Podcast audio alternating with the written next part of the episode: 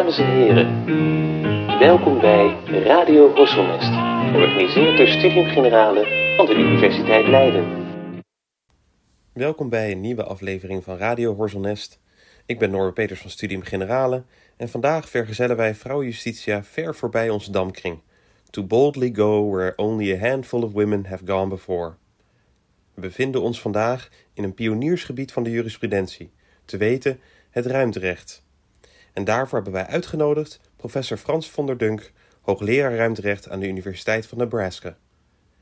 In het verleden was Frans von der Dunk ook verbonden aan onze universiteit als vice-directeur en later directeur van het Internationaal Instituut voor Lucht- en Ruimterecht.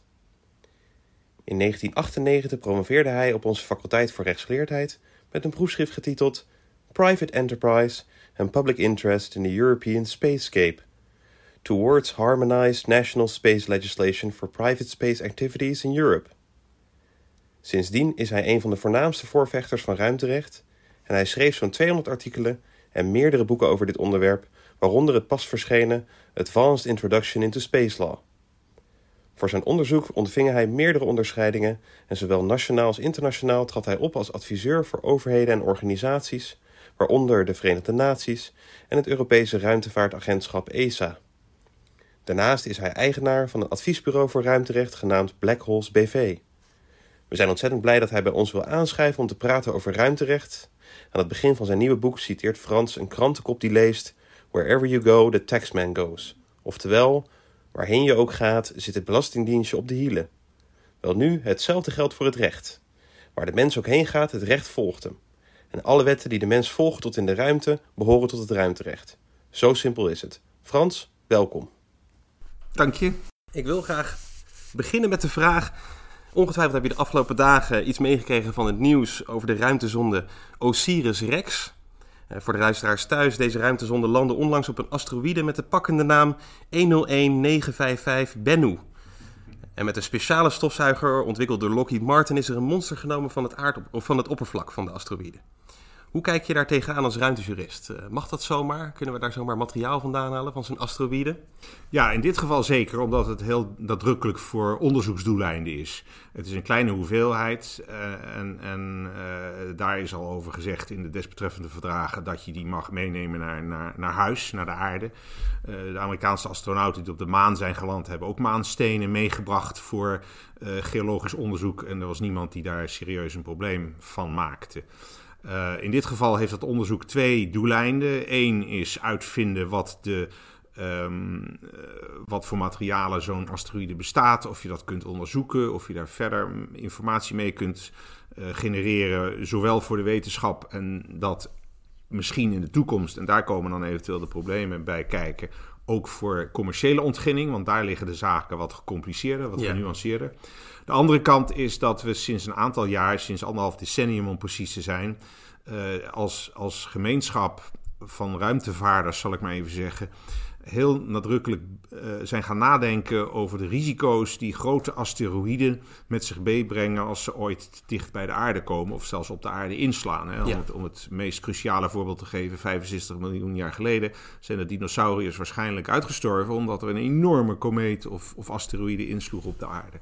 Nou, inmiddels zijn we misschien in staat om dat te voorkomen. We zijn in ieder geval in staat om, uh, om bepaalde maatregelen te treffen. En dan is het ook van groot belang dat je leert te begrijpen waar dat soort asteroïden van gemaakt zijn. Dus dat is natuurlijk ook een wetenschappelijk onderzoek, een wetenschappelijk doel waar niemand een probleem mee kan hebben. Ja, zodra, zodra er dus inderdaad een wetenschappelijk oogmerk aan zit, dan is dat in feite toegestaan.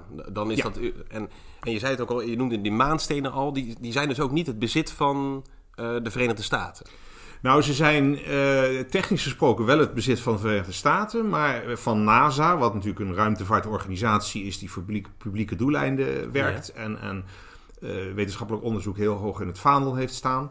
En daarmee is NASA ook degene die ze beheert en bepaalt wat ermee gebeurt. Maar het idee is wel dat dat niet gebeurt om maanstenen te verkopen of om daar geld mee te verdienen, maar om de wetenschap te dienen. En dus alles wat NASA vanuit dat eigendomsrecht dan daarmee doet, moet daaraan gelieerd zijn. En het is heel tekenend dat, hoewel er toen sprake was van een koude oorlog met de Sovjet-Unie, ook de geleerden van de Sovjet-Unie toegang hadden tot die maanstenen. Om te kijken wat kunnen we daarvoor clues aan ont, ont, uh, ont, ontdekken. Die ons meer vertellen over de, waar de maan vandaan komt. Of de maan ooit een stuk van de aarde was. Uh, of die ooit vulkanisch was. Allemaal van dat soort geologische vragen.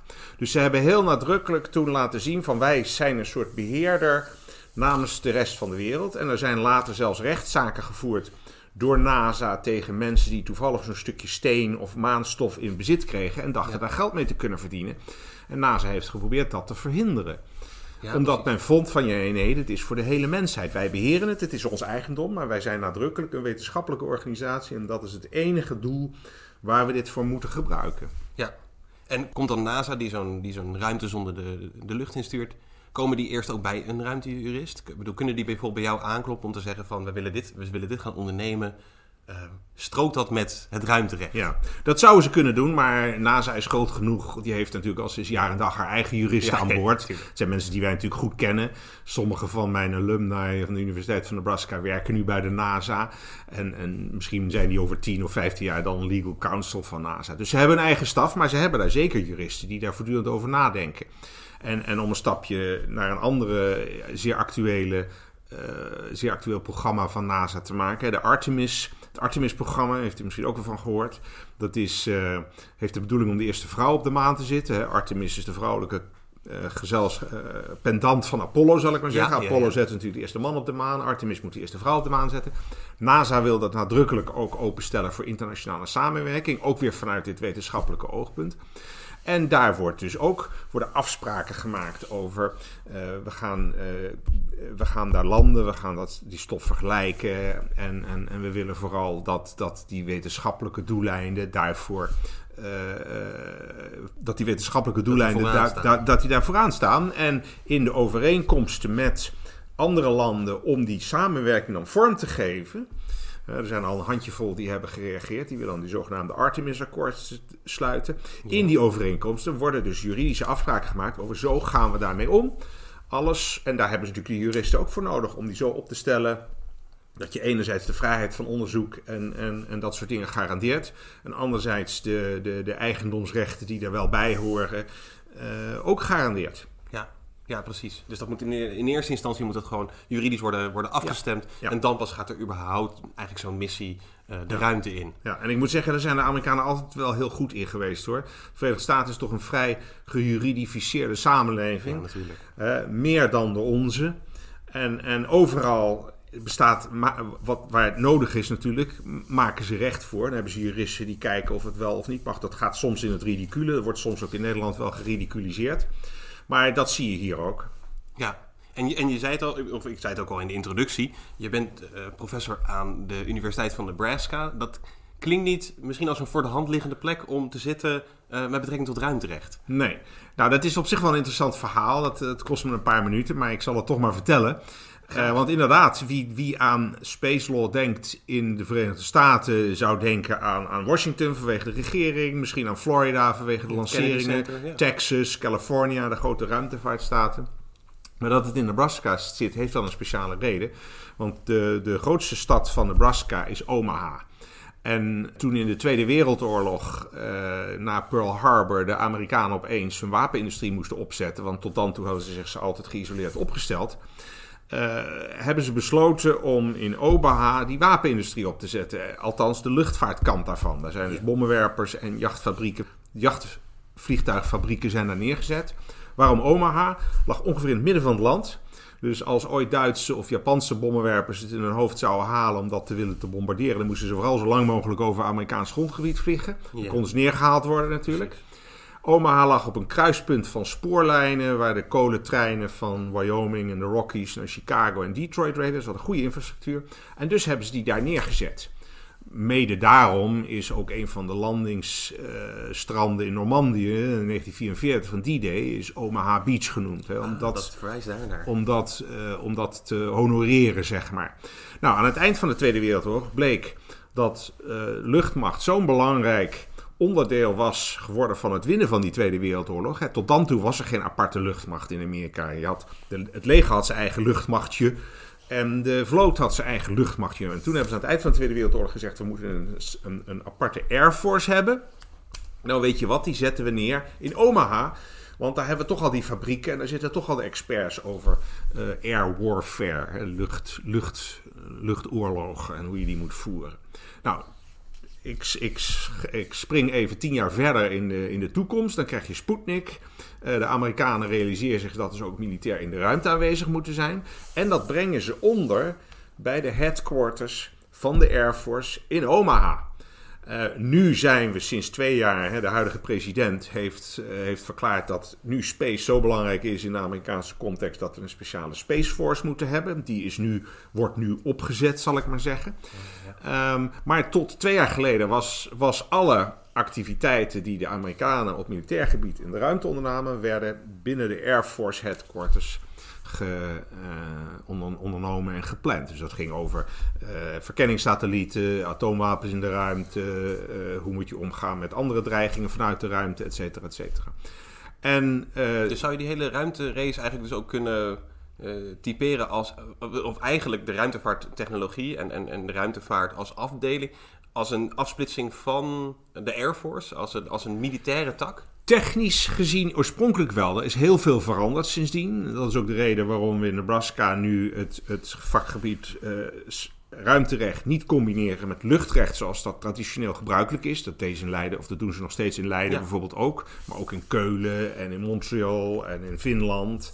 Uh, wij combineren het met cyberlaw en, en, en telecommunications law. Omdat space law inmiddels hooguit in een aantal praktische operationele aspecten, technische aspecten nog doet denken aan, aan, aan aviation. Uh, maar juridisch bijvoorbeeld is het, een, is, het een, is het een systeem wat totaal tegengesteld is aan luchtrecht. Ja. Want luchtrecht is gebaseerd op de onderliggende soevereiniteit van lidstaten. Uh, Nederland is soeverein over zijn eigen luchtruimte, terwijl de buitenaardse ruimte is juist van iedereen. Dus vandaar dat we in Nebraska dat programma hebben gecombineerd met telecom, omdat geen ruimtevaart is mogelijk zonder telecommunicatie, zonder radiogolven. En cyber is daar natuurlijk eigenlijk een verlengstuk van. En de reden waarom dat programma in, in Lincoln is terecht is gekomen, is dus om even terug te gaan naar het vorige verhaal, is dus dat de, de, de opperbevelhebber van die Air Force, die stuurde altijd een handjevol van zijn kapiteins en luitenant-majoors, die willen ze doorgroeien in hun carrière, ook een juridische opleiding moeten doen van een jaar, een LLM-programma, een postgraduate LLM-programma. Die stuurde die naar Montreal. En die zei tegen de president van de Universiteit in Nebraska: van nou, ik moet ze allemaal naar Canada sturen, want we hebben niks van die aard in de Verenigde Staten. Kun jij niet 50 mijl down the road in Lincoln, want zover liggen die steden van elkaar af. En Lincoln is dan waar de universiteit is. Kun je niet zo'n programma opzetten wat postgraduate space law uh, uh, onderwijst? Nou ja, goed, als zo'n figuur dat suggereert, dan heb je natuurlijk zo de wind mee politiek en qua support. Dat, daar hoef je geen twee keer te denken. Dus toen is twaalf jaar geleden dat programma opgezet. In, in Lincoln. En vandaar dus dat het op zo'n wat merkwaardig overkomende plek is terechtgekomen. Ja, precies. Want de meeste astronauten en cosmonauten, dat waren ook mensen die uit de luchtmacht uh, kwamen, toch? Oorspronkelijk zeker. Ja, als je, als je, als je het zeg maar tot het, tot het eind van de maanlandingen was bijna iedereen, zowel bij de Russen als bij, zowel bij de Sovjet-Unie als bij de Verenigde Staten, waren, waren eh, testpiloten, luchtmachtpiloten of de Navy. Die had nog steeds zijn eigen luchtmachtje hè, met die vliegtuigschepen. Dus er waren ook veel Navy pilots of Marine pilots bij. Maar dat waren bijna allemaal militairen. Er heeft van de twaalf mensen die op de maan heeft gestaan, is er maar eentje een wetenschapper van origine geweest. Een geoloog. Die vervolgens ook heeft leren vliegen als piloot, maar hij was oorspronkelijk geoloog. En daar hebben ze nog heel veel moeite voor moeten doen om op die op de laatste vrucht te krijgen. Want eigenlijk waren de astronauten zelf, die hadden, dat waren dus allemaal de macho's van de luchtmacht en de testpiloten. Die vonden dat er een andere testpiloot mee moest. Want die wist hoe hij er moest vliegen, zeg maar. En er is dus één man, eh, ik weet niet eens of hij nog leeft, want ze zijn natuurlijk allemaal hoog in de 70 of in de 80 als ze nog leven. Die is gebumpt van die laatste vlucht. Kan je je voorstellen wat een frustratie dat moet zijn geweest? Dan sta je op het punt om naar de maan te gaan. En sorry, uiteindelijk moet je toch vanwege politieke overwegingen, moet daar een wetenschapper, omdat NASA het niet kon maken, dat ze twaalf mensen op de maan gezet zou hebben, dan zat niet één wetenschapper bij. Ja. Omdat het officiële doel was natuurlijk toch de wetenschap te stimuleren. Iedereen begreep natuurlijk ook dat het vooral een dat het belangrijkere doel was. Niet direct militair, maar vooral een, een prestige-race met de Sovjet-Unie. Eh, de, de Koude Oorlog was natuurlijk van beide kanten. Wij laten de rest van de wereld zien wie het superieure systeem is. Kapitalisme versus communisme. Ja. En de maanrace was bij uitstek een, een, een race waarbij je dat kon laten zien. Ja. Russen hebben tot, ook tot op het laatst toe geprobeerd daar nog eh roet in het eten te gooien. Op het moment dat Armstrong op de maan landde, eh, was het natuurlijk zo officieel van nou, er was eigenlijk helemaal geen race. Hè. We hebben nooit meegedaan aan die race op Oh, de maan. ja. Nee, we vinden andere dingen belangrijker. Ja, ja, ja, ja. Hè, dat is de spin die je er dan aan geeft. Maar je ziet natuurlijk wel aan het begin dat de Russen eigenlijk, eigenlijk voorop lopen. En eigenlijk de aanjagers zijn in Amerika van die, van die opkomst van die ruimterace. Ja, sterker nog, ik denk tot ongeveer 64, 65 zijn alle belangrijke eh, unieke prestaties in de ruimte zijn door de Sovjet-Unie gegenereerd. De eerste satelliet in de ruimte, het eerste levende wezen, het hondje Laika, de eerste man in de ruimte, de eerste vrouw in de ruimte, de eerste eh, twee mannen in één capsule in de ruimte, de eerste drie mannen in één capsule in de ruimte. En de eerste maanzonde toch ook? Um, eerste maanzonden, die waren nog onbe, onbe, onbemand, Onbemand, hè, ja, ja. robotic.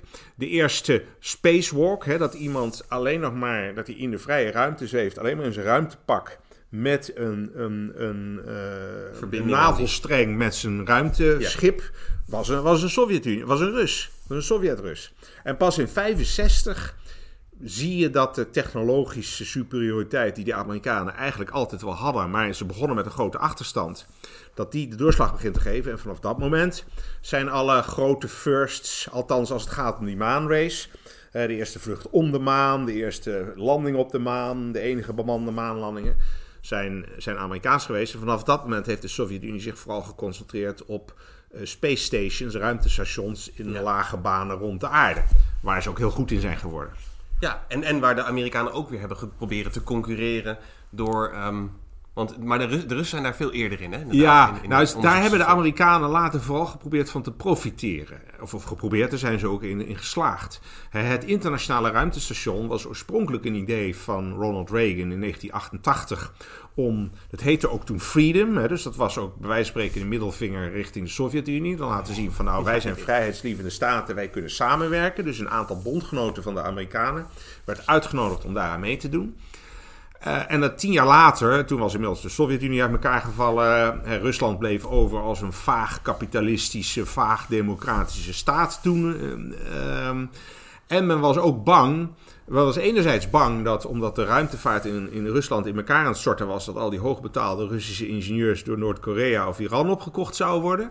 En anderzijds dacht men, ja, die Russen hebben zoveel ervaring met hun eigen ruimtestations, daar kunnen we goed gebruik van maken. Dus die zijn toen aan boord gehaald. Ja. Dus de Russen doen sinds 1998 mee met het internationale ruimtestation. Ja, precies. En daarvoor hadden ze de bekende meer Ja. als, als ruimtestation. eh, ruimtestation. Die meer dan 20 jaar heeft gefunctioneerd voordat hij zo van houtje touwtje aan elkaar hing dat het echt niet veilig meer was. en zo. Ja, En ja. toen moest hij, toen moest hij, eh, toen moest hij eh, de-orbit, eh, gedeorbit worden. Wat betekent dat, hij, dat ze hem naar de dampkring toe laten vallen. En dan de dampkring die moest ervoor zorgen dat er niks meer van overbleef voordat het aardoppervlak geraakt werd. En dat is gelukt hoor. Althans, het grootste stuk is geloof ik in de Pacific Ocean neergekomen. Dat was helemaal veilig. Ja, want ik heb in de ehm, Smithsonian eh, Museum of Air and Space, daar staat Amerikaanse tegenhanger, eh, of nou eigenlijk, die is eigenlijk veel ouder, de, de, de Skylab. Ja. En ik, ik was ver- verbaasd over hoe, hoe een klein dingetje dat is. Ja, ja en dat, maar- was ook, dat heeft maar een paar weken telkens gefunctioneerd. Hè? Die meer, daar zaten, wat ik al zei, meer dan 20 jaar heeft dat ding rondgedraaid. Die Skylab, dat kun je je afvragen of je dat überhaupt een space station moet noemen. Want er zaten niet meer dan een paar weken lang mensen aan boord. En de Russen hebben alle, zeker nu beginnen de Amerikanen natuurlijk in te halen, maar eh, met het International Space Station. Maar aanvankelijk hadden de Russen alle alle lange duurrecords, hè, anderhalf jaar achter elkaar in de ruimte. Dus die hadden ook daar, ook met de medische gevolgen daarvan, enorm veel ervaring. Nou, inmiddels is West-Europa heeft dat dan ingehaald. Ja. De eh, Europese en Amerikaanse astronauten hebben vaak ook vele maanden achter elkaar aan boord van het ruimtestation doorgebracht. Maar dat was, dat was hun sterke punt op een gegeven moment. Ja. En ze krijgen op een gegeven moment na het Apollo-programma, wat, wat, wat ten- als doel had op het maanoppervlak eh, komen. Waar eigenlijk dus eigenlijk wel Russische tegenhangers van waren. Maar eh, Rusland deed dus na die eh, race, of nadat eigenlijk de Amerikanen hadden gewonnen, deden ze net alsof ze Alsof er geen race was Ja, geweest. alsof er geen Ja. race had geweest, inderdaad.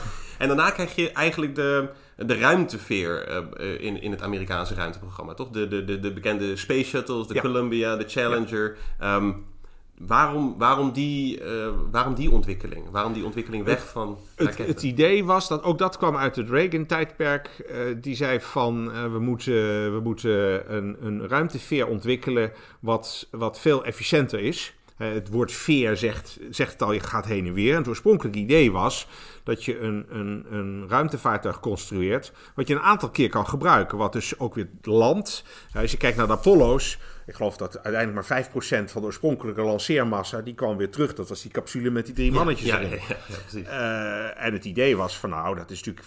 Iedere keer gooi je dus 95% gooi je in de oceaan. Vrijwel letterlijk. Ja. Uh, gebruik je één keer. En dat moet, daar moeten we vanaf. Want als we daadwerkelijk lange termijn uh, dingen in de ruimte willen, willen ondernemen, zoals, uh, zoals het internationale ruimtestation, dan moet je hè, bij wijze van spreken wekelijks vluchten kunnen uitvoeren met een soort vliegtuig wat herhaaldelijk bruikbaar is. Nou, de Space Shuttle heeft dat doel nooit gehaald als je, als je kritisch kijkt, want alleen de shuttle zelf kon dan iedere keer weer hergebruikt worden. Want die landde natuurlijk als een vliegtuig. Maar dan moesten wel allerlei dingen weer vervangen worden. Al die hitteschildjes die kapot waren en dat soort dingen. En het werd nog steeds verticaal gelanceerd op gigantische raketten. Die maar één keer gebruikt werden. En daardoor werden de gebruikskosten en het idee van, nou, dat moet je wekelijks of in ieder geval maandelijks moet je mee kunnen vliegen. Dat liep iedere lancering kostte geloof ik een miljard dollar. Dus dat, was, dat was niet echt zuinig. En daarom hebben ze dat op een gegeven moment afgeblazen. Ja, want als je het ook ziet, dan is het inderdaad dat hele kleine zwart-witte uh, vliegtuigje. Ja. Uh, uh, op Als een soort vlieg op een enorme raket. op, een, enorme raket, inderdaad, ja. Want het is natuurlijk ook gewoon ontzettend duur. Volgens mij inderdaad een, een, een kilo de ruimte inkrijgen kost een, een, nou ja, een veelheid. 20.000 euro is de standaardprijs. Als, als een soort... Moet je nagaan, ja. ja. En zelfs bijvoorbeeld zo'n Sputnik, dat was al toch al ruim 40, 50 kilo of zo. Ja. Ondanks dat het maar zo'n heel klein uh, aardappeltje was met vier van die antennes. En die deed alleen maar piep, piep, piep eigenlijk. Ja, ja, die, ja die stuurde inderdaad zo'n zo'n uh, zo'n radiosignaal. Dat, dat, is het, dat is het grote, uh, de grote verdienste. En eigenlijk heel kort daarna inderdaad sturen ze al Laika de ruimte in. Maar eigenlijk ook wel weer in een missie die nou, Laika is dat niet de Russen natuurlijk niet zo geadverteerd. Laika was, schijnt al na een paar uur dood geweest te zijn van de stress. En ze wisten natuurlijk van tevoren dat hij niet levend zou terugkomen. Want een manier om zo iemand levend terug te brengen, die hadden ze nog niet. Nee, nee, nee. nee. het, het, het, eerste test was eigenlijk: kan een levend wezen überhaupt de, de, de, de krachten die ontstaan als je iemand door de zwaartekracht heen de ruimte induwt, kan die dat doorstaan? Nou ja, uiteindelijk hebben ze nog meer honden en die hebben het langer overleefd. En toen waren ze op een gegeven moment waren ze vol vertrouwen van, nou dan moeten mensen dat ook wel kunnen. En toen hebben ze in 1961 nu Yuri Gagarin in een rondje om de wereld gestuurd. En toen was het wel de bedoeling al dat hij terugkwam. Dat en toen was het al de bedoeling dat hij terugkwam. Maar de Russen waren wel altijd zo slim dat ze de, de, de informatie pas, uh, pas vrijgaven nadat ze zeker wisten dat alles goed was gegaan. Ja, uh, terwijl de Amerikanen, dan kon je live op tv zien hoe, hoe sommige raketten een halve meter omhoog gingen en vervolgens ontploften. Want daar ging ontzettend veel mis in die eerste jaren.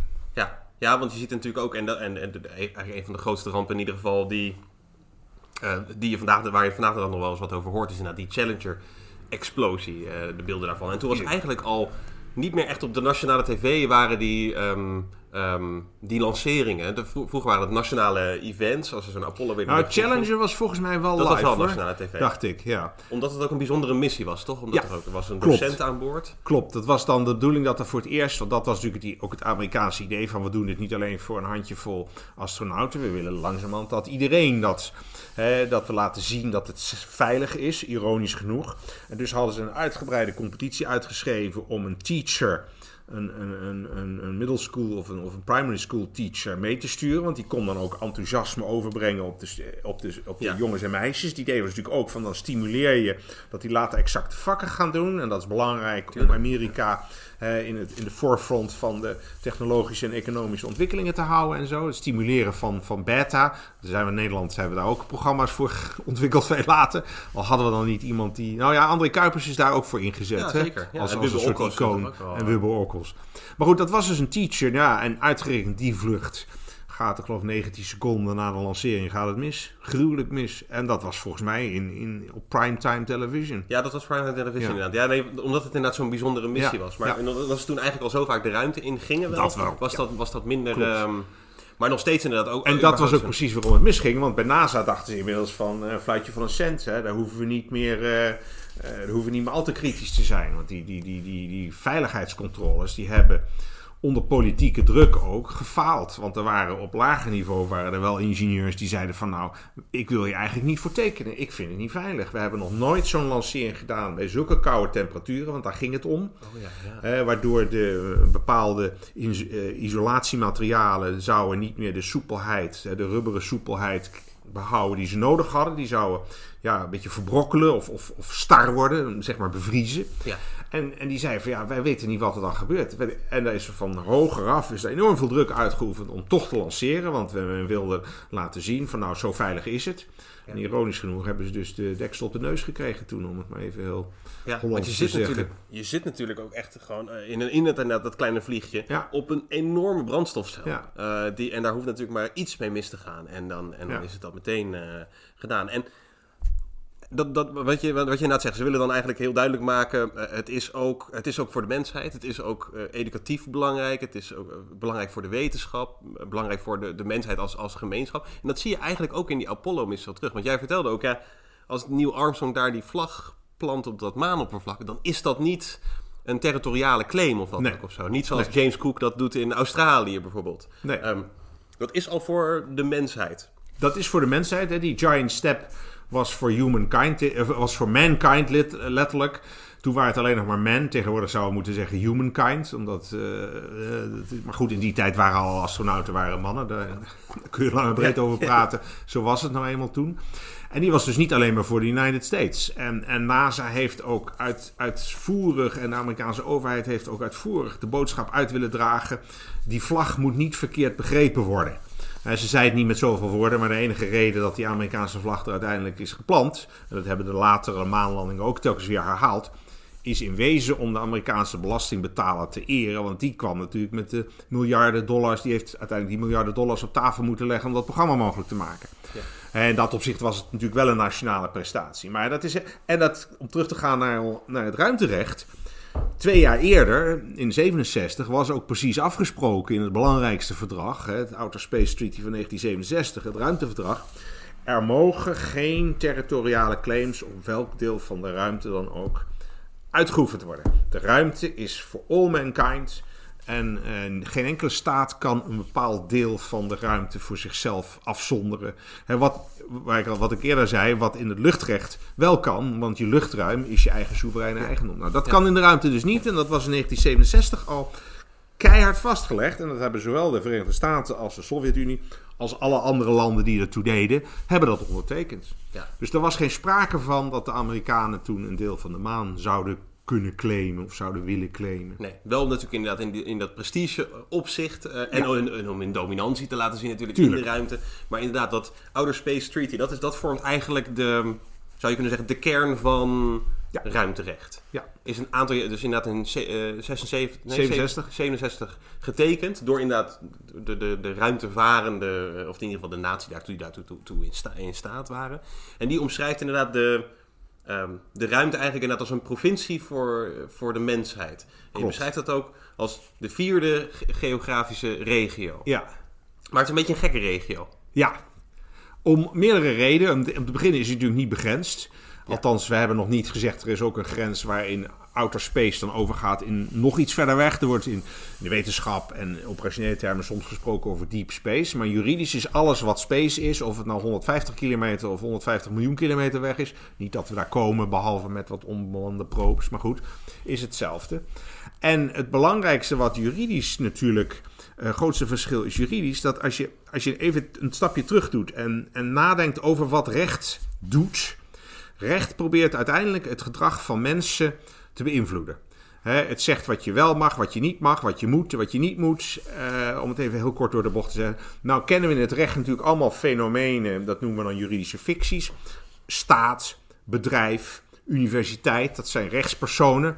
Uh, en die dichten ook rechten en plichten toe. Maar uiteindelijk zijn het natuurlijk de mensen die dat dan moeten gehoorzamen. Als een staat niet een andere staat zomaar mag binnenvallen, dan betekent dat de legers van die staat, 100.000 soldaten, niet zomaar de grens over mogen steken om allerlei rotzooi te bedrijven in het buurland. Dus uiteindelijk is recht bedoeld om mensen, menselijke handelingen te reguleren. En wat je ziet in, op de grond, op, in, op zee en in de lucht, wat natuurlijk de andere drie klassieke domeinen zijn, is dat doorgaans de mens die dus het, het subject is van die regels, van die verplichtingen en rechten, zich op dezelfde, in hetzelfde gebied bevindt als waar zijn handeling zich afspeelt. En, en dus is het makkelijk voor Nederland om te bepalen dat in Nederland dit en dat niet mag. Want iedereen die dat in Nederland toch doet, is in Nederland. En kan dus meteen door de Nederlandse politie in zijn kraag gegrepen worden. Om het even heel, heel simpel neer te zetten. Het leeuwendeel van wat er in de ruimte gebeurt, een ruimte die vrij is van nationale toe-eigening, die geen stukje Verenigde Staten of stukje China of stukje Nederland is, wordt gedaan doordat er mensen op aarde zitten die uh, een hendel overhalen of een knopje indrukken, waardoor een satelliet 50.000 kilometer verder weg opeens iets anders gaat doen, of waardoor een raket van richting verandert, of een een, een, een uh, Osiris Rex uh, opeens land in plaats van niet te landen. Ja. En daar zie je dus een scheiding van waar de activiteit plaatsvindt en waar de mensen die die activiteit wezenlijk uh, ondernemen, of die althans het resultaat boeken, want je kunt ook zeggen de activiteit bestaat en het pushen van die, van die mhm. knop of het overhalen van die hendel. Daar zit een fundamentele scheiding tussen. En dat, dat leidt wel eens tot verwarring. Ja, want het is een soort proxyprobleem. Het, het is een soort proxyprobleem. Van, van, afstand. Het is een probleem van afstand. En het betekent voor de jurist dat dit, aan, de ene moet aan de ene kant moet realiseren dat de effecten van dat soort handelingen plaatsvinden in een ruimte waarvan we allemaal hebben gezegd, die is voor iedereen. De, die, die, die handelingen die mogen er niet toe leiden dat iemand doet alsof de maan of een bepaalde orbit of een bepaalde asteroïde zijn nationale eigendom is. Maar tegelijkertijd kan zo iemand op, uh, hè, daarvoor aansprakelijk gehouden worden. Omdat hij wel of in Nederland in een controlestation zit, of in Houston in een controlestation zit, of in Moskou en dat soort dingen. En dat is een gedachtegang die, die moet je goed doorhebben om je te realiseren hoe het ruimterecht toch grip krijgt op veel van wat er in die ruimte gebeurt. Nederland kan niet zeggen als er iemand op de maan staat van die meneer of die mevrouw, die mag dat en dat niet doen, want de maan is niet Nederland. Ja. Nederland mag dat hooguit zeggen als die meneer ook, of mevrouw een Nederlander is. Want je verliest natuurlijk niet je nationaliteit doordat je in de ruimte bent. En veel Nederlandse wetgeving uh, geldt voor Nederlanders, ongeacht van waar ze zich uh, bevinden. Maar als het niet een Nederlander is, maar een Duitser maar die wordt wel aangestuurd door een, een satellietstation in Nederland. Of er zit in Nederland die iemand, iemand die zegt van jij moet nu dat en dat doen. Dan wordt het al genuanceerder. En als het niet een Duitser is, maar een robot die op de maan bepaalde handelingen doet. En die wordt van Nederland aangestuurd. Dan mag Nederland natuurlijk wel tegen die meneer in dat Nederlandse ruimtestation, of die mevrouw in dat Nederlandse, eh, in dat Nederlandse grondstation moet ik zeggen, zeggen van jij mag alleen maar dit en dat doen. Maar als die meneer of mevrouw uh, die regels niet wil, dan heeft hij natuurlijk hij of zij de mogelijkheid om naar Duitsland te verkassen of naar China. En als daar andere regels gelden, als de Chinese overheid het prima vindt dat je dat doet, dan mag je dat dus wel. Ja, dus dat, dat is zo, zo, zo zie je hoe dat recht in de ruimte gecompliceerder wordt dan wij gewend zijn. Ja, en, en, en daar, dat heeft ook wel eens een equivalente ook in andere geografische regio's. Want iets soortgelijks kan natuurlijk plaatsvinden bijvoorbeeld op de Hoge Zee. Um, ja, dus bijvoorbeeld IJsland en Engeland hebben een keer ruzie gehad volgens mij om de kabeljauw. Um, en en, en wat, eh, de visgebieden buiten de territoriale wateren, daar, daar kom je eigenlijk hetzelfde probleem tegen. Ook daar, je hebt een vissersboot uit Engeland of wat ook of zo, met rechtspersonen die, uh, die vallen onder de Engelse staat. Ja. Maar wel iets doen op de Hoge Zee. ja, nou moet je een goed onderscheid maken tussen de volle zee en vissersgronden. Want er zijn ook buiten de territoriale wateren zijn er zones waarbij de, als het om de vis gaat, dat toegewezen kan worden aan de kuststaat. Dus je kunt, dat noemen we geen volle zee. Het is ook geen territoriale water. Het is een soort tussenzone waar wel iedereen het recht heeft van overvaart. Maar waar bijvoorbeeld IJsland kan zeggen van ja, dit is onze visserzone. Dus wij hebben hier niet territoriale soevereiniteit. Maar we hebben wel het recht om te bepalen wie hier mag vissen en wie niet. De volle zee is het gebied wat dan nog overblijft, waar ook dat niet mag. Maar dat is voor iedereen is. En dat is de vergelijking die we moeten maken als het gaat om de ruimte. En, sch en schept dat een precedent voor hoe daar wordt gehandeld in de ruimte? Die, die, die volle zee, hoe daar wordt omgesprongen? Dat, dat, dat zou kunnen. Kijk, je moet natuurlijk altijd uitkijken met, met uh, parallellen, want uh, they only go so far. Ja. Uh, scheepvaart is natuurlijk een heel ander soort activiteit dan ruimtevaart. Maar omdat de volle zee eigenlijk het enige gebied op aarde is, behalve misschien Antarctica, maar dat is, daar is al discussie over, wat buiten welke staat zijn soevereiniteit valt, dan ook valt kijken we daar natuurlijk wel vaak naar hoe gebeurt het daar. Dus als op de volle zee jij het recht hebt om, zolang je je maar houdt aan de regels, hè, als het gaat om, om overbevissing van bepaalde soorten, om het verbod op de walvisvangst en dolfijnen vangen, eh, bepaalde milieuregels, als je daar maar aan houdt, zolang je daar aan houdt, mag je uit die volle zee vissen en die vis mag je dan als vissersboot verkopen. En mag je je geld mee verdienen. Dat gebeurt natuurlijk al sinds honderden, zo niet duizenden jaren. Nou, dan kunnen we dat gebruiken om te zeggen van nou, dan moet je dus in de ruimte ook een asteroïde kunnen ontginnen. Zolang je maar houdt aan de regels van die, van die, die, die, die, die, we daar, die we daar vergelden. Van het ruimteverdrag en andere regels die daar op, op gestoeld zijn. dus uh, het is niet zo dat omdat de volle zee van iedereen is van de, mensheid als geheel. Alles wat er in die volle zee te vinden is voor waardevols, ook voor iedereen Dus Dat hebben we met de volle zee, hebben we dat in verdragen afgesproken. Nu hebben we sinds tien jaar die discussie voor de ruimte.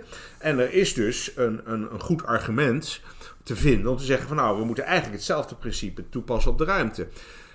Dan zeg ik ook van ja, daar ben ik het namelijk wel mee eens. Maar realiseer dan ook het verschil daartussen. Als je even je in het standpunt van een, een, een visser zegt die van die vrijheid gebruik wil maken. Nou, hoe vinden vissers waar een visrijk gebied is? Nou, ze gebruiken misschien wel satellietinformatie, want dat is natuurlijk heel handig. Wel, ja, Nou, dan weten ze dat er op een bepaalde plek op de volle zee is een hele rijke school vis. Binnen een paar dagen zijn ze er. Ze kunnen die vis oogsten, terugbrengen en ze verdienen hun geld. Als er iemand die vis toevallig eerder ontdekt dan zij, dan is het nog maar de vraag of die vis allemaal op is. Er blijft misschien nog wel wat over. En meestal gaat het dan, dan lijkt je natuurlijk wel behoorlijk verlies, maar het is niet het einde van het bedrijf. want zo'n bedrijf mikt op tientallen visgronden en er is er altijd wel een paar waar die wel als eerste is. Dus naar de ruimte, en je kunt binnen een paar dagen daar zijn. Als je in de ruimte de parallel trekt je zegt van nou, ik ga miljoenen of misschien wel miljarden investeren om uit te vinden welke asteroïde, Bennu, Bennu bijvoorbeeld, is misschien de moeite waard om ook commercieel te ontginnen. En dan is er een ander bedrijf dat denkt van dank je voor de informatie, ik ben er net eerder dan jij. Dan kan zo'n bedrijf in één keer failliet zijn. Dus waar het voor een visser voldoende garantie is, grosso modo, om te zeggen op het moment dat jij die vis in je net hebt, is dat jouw eigendom. Is dat in de ruimte misschien niet voldoende om een bedrijf te, te stimuleren om die miljarden erin te steken om er überhaupt naartoe te komen? Dus als jij wilt, dat is een als, maar als je wilt dat je particuliere bedrijven die gelegenheid geeft om dat te doen, dan moet je ze misschien wat meer zekerheid bieden dan je de vissers geeft. Het is één uitgebreid voorbeeld van hoe je altijd voorzichtig moet zijn met dit soort parallellen. Maar ondertussen gebruiken we ze natuurlijk voortdurend. Juristen zijn natuurlijk heel goed in als er een nieuw probleem in een bepaald vakgebied is, om te denken van nou, Laten we vooral niet denken dat we het wiel opnieuw moeten uitvinden. Ja, er zijn er altijd sommige juristen die dat wel doen. Ja. Maar de meesten denken toch van nou, wat zijn vergelijkbare contexten, vergelijkbare domeinen waar we misschien van kunnen leren. En dan moeten we tegelijkertijd natuurlijk altijd inzien dat de vergelijking gaat nooit 100% op.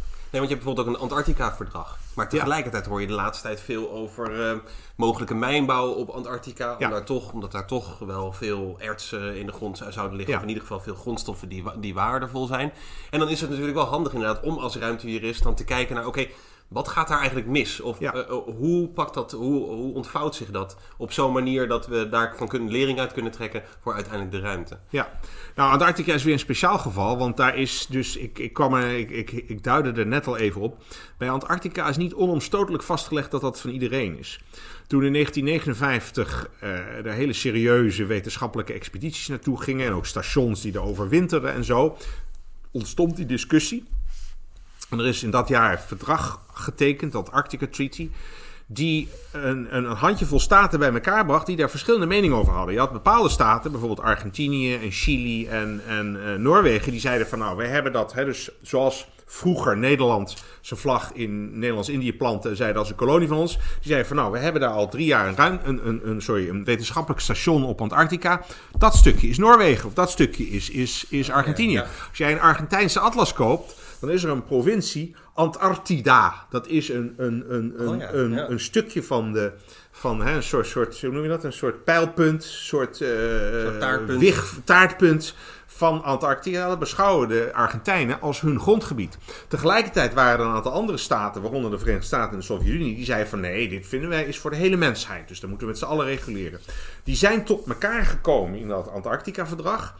Daar is een artikel 4 in dat verdrag, wat letterlijk zegt: wij bevriezen alle claims. Dat is natuurlijk heel interessant, een leuke pun om dat woord te gebruiken. Maar het betekent dus dat niemand ontzegt de, de Argentijnen om te blijven claimen dat zij een stuk hebben.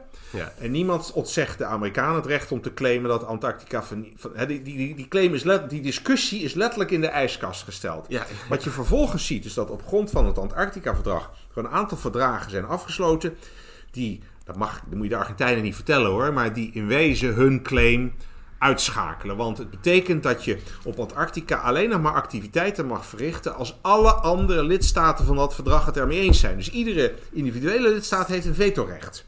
Oh, en als gevolg daarvan is het ene, enige commerciële activiteit die nu op Antarctica mag, hè, om terug te komen op je punt van mijnbouw, is toerisme en dan nog alleen onder hele zware ecologisch beperkende voorwaarden. Ze moeten alle rotsen weer terugnemen. Ze mogen niet op mossen gaan staan die vervolgens 30 jaar lang niet meer groeien. Want die ecologie is natuurlijk heel, heel precair, heel, precair, heel, heel breekbaar. Uh, allemaal van dat soort dingen. Uh, en dat is dus een systeem wat de facto betekent dat de, dat de Argentijnen over hun stukje niet meer kunnen bepalen dat het anders moet. Dus als die daar olie ont, ont, ontdekken, dan zouden ze misschien theoretisch geneigd te zijn. Ja, dat is ons stukje grondgebied. Dus wij bepalen wel of we dat mogen ontginnen. Maar door die internationale afspraken kan dat niet meer. Nou ja, daar kunnen we in de ruimte niet zoveel mee. Anders dan te zeggen van ja, dus mogen we dat alleen maar, kunnen we dat alleen maar verbieden als we een verdrag hebben waar iedereen het over eens is. Ja, ja, ja. Dat is een beetje die discussie nu, want er zijn in de ruimte, anders dan in Antarctica, is er natuurlijk veel minder overeenstemming over is dat, is dat, is dat milieurisico wel zo groot. Ja, bijvoorbeeld, ja. ja uh, dus vandaar dat als het gaat om de ruimteontginning en de commerciële ontginning van die asteroïden, wel degelijk een aantal staten zijn, nou, de Verenigde Staten voorop, maar ze zijn zeker niet de enige, die zeggen van nou, dit moet mogelijk zijn. He, natuurlijk wel binnen bepaalde voorwaarden. We willen niet echt de cowboys daar hebben. En, en er moeten regels zijn over hoe we daar netjes met elkaar omgaan en zo. Maar in beginsel moeten we niet hebben dat ieder land, dat één land, één partij bij het ruimteverdrag, dat zomaar kan vetoen. Dat, dat, dat kan niet. Nee, nee, nee, precies. En want, want het doet me ook een beetje denken aan inderdaad, de, de Russen die uiteindelijk met zo'n zo'n onderzeeër hadden ze een keer zo'n Russische vlag geplant. Bij op de bodem bij de, bij, uh, de, de, andere, bij de Noordpool. Ja. Wat dus een hele andere handeling is dan die Neil Armstrong uithaalt door die vlag te planten op, op de maan. Maar dat, dat, dat, inderdaad, het ruimteverdrag, daar heb je eigenlijk niet die, uh, uh, die zwakheid die dan bijvoorbeeld met zo'n Antarctica-verdrag, dat je dus al die verschillende veto's, dat is gewoon ondertekend en geratificeerd door nou ja, een, een, hele hoop landen. Als je het ook opzoekt op Wikipedia, dan zie je ook dat bijna die hele wereld die kleurt, die kleurt groen in de zin van iedereen heeft dat ondertekend. Maar dan zie je dus inderdaad dat dan de ruimte vervolgens wordt gedefinieerd als een soort ja, global commons, een soort globale uh, meent. Wat, wat natuurlijk wel. Uh, um, nou ja, hoe hangt dat samen met die vrijheid van activiteiten? Nou, want je zegt inderdaad al van ja, oké, dus um, jij onderschrijft dat ergens dat commerciële partijen, of in ieder geval vanuit commercieel oogpunt, uh, moet dat toch mogelijk kunnen zijn in de toekomst om uh, die, die, die ruimtemijnbouw eigenlijk als het ware op te, op te zetten en dat interessant en lucratief te maken voor investeerders. Maar hoe hangt dat samen met, met dat Outer Space Treaty? Welke palen en perken stelt dat eigenlijk aan, die handeling? Ja, iets te weinig, denk ik. En daarom is een van de belangrijkste discussies die nu ook in die context plaatsvindt: van welke regels moeten we nog meer ontwerpen Waarbinnen dan die mijnbouw voor iedereen hè, de best mogelijke balance of interest is. Hè, we moeten de regels versterken die bepalen uh, hoe, uh, hoeveel, hoeveel ruimte een bepaalde mijnoperatie in, in, in beslag mag nemen. Want het is natuurlijk duidelijk, als jij daar miljarden investeert om, te, om te gaan mijnbouwen, dan wil je niet dat, dat Jan en Alleman, zijn robots, daar, daar ook landt of daarnaast landt en dan bij jou naar binnen loopt. Uh, dus je, hebt, je wil graag een zekere safety zone. Ja. Nou, daar is in het ruimteverdrag niet over nagedacht, want in 67 hadden we dat nog helemaal niet. Dat idee dat we zouden de maan of asteroïden zouden kunnen gaan ontginnen. Uh, als je het reëel vindt, als je het wenselijk vindt dat die, dat die, uh, dat die uh, bedrijven die kans krijgen, dan moet je zoiets kunnen instellen. Hè. Dat is olieplatforms op de volle zee is dat ook algemeen geaccepteerd. Maar het moet natuurlijk niet zo zijn dat zo'n bedrijf die zone 500 kilometer alle kanten op kan breiden. En daarmee de facto zegt van iedereen moet eruit blijven. En we gaan over vier jaar nog wel eens kijken of we 250 kilometer van onze eigen plek nog steeds in die zone. Kijken of daar misschien ook iets interessants Dus waar leg je die grens? Want dan krijg je eigenlijk weer, een, dan krijg je weer bijna een territoriale claim. Exact, dan krijg je weer bijna. En dus dat is een van de discussies. Dus het is maar een onderdeeltje ervan. Maar het denk ik illustreert wel hoe het nodig is om dit werkelijk goeds af te kaarten dat we nog meer regels nodig hebben dan het ruimterecht zegt. Want het ruimterecht zegt eigenlijk alleen maar: je mag het je niet toe-eigenen. Niet door middel van officiële claims, ook niet door praktijkbezetting. dus je, je moet ook op een gegeven moment regels zeggen van nou, als iemand zijn mijninstallatie, ik pak een beet, tien jaar lang niet meer opereert, dan vervalt daarmee die mijn of die plek weer als, als, als, als, uh, als jouw eigendom, als jouw plek. En dan mag iemand anders die zegt van nou, ik denk dat ik er nog best wat goud of platina of water uit kan halen. Die mag hem dan overnemen. En ik noem maar een dwarsstraat, maar dat soort afspraken moet je ook maken. Want je kunt niet zeggen van nou, we laten hem nu en misschien dat we over 100 jaar nog eens terugkomen. Want dat is weer te veel van doen alsof jij het voor alle eeuwigheid in je bezit hebt. Hè? Het is heel nadrukkelijk, de focus moet zijn op het gebruik daarvan. En dat moet dan natuurlijk binnen bepaalde kaders. Nou, die worden nu ontwikkeld in de internationale discussie. Want naar aanleiding van de Amerikaanse initiatieven van een paar jaar geleden. Ja. Die werden als eerste geconfronteerd met een paar bedrijven die dachten al redelijk ver te zijn met hun ontwikkelingen. Die wilden meer zekerheid. Dus de Amerikaanse wet heeft op een gegeven moment bepaald: wij erkennen dat.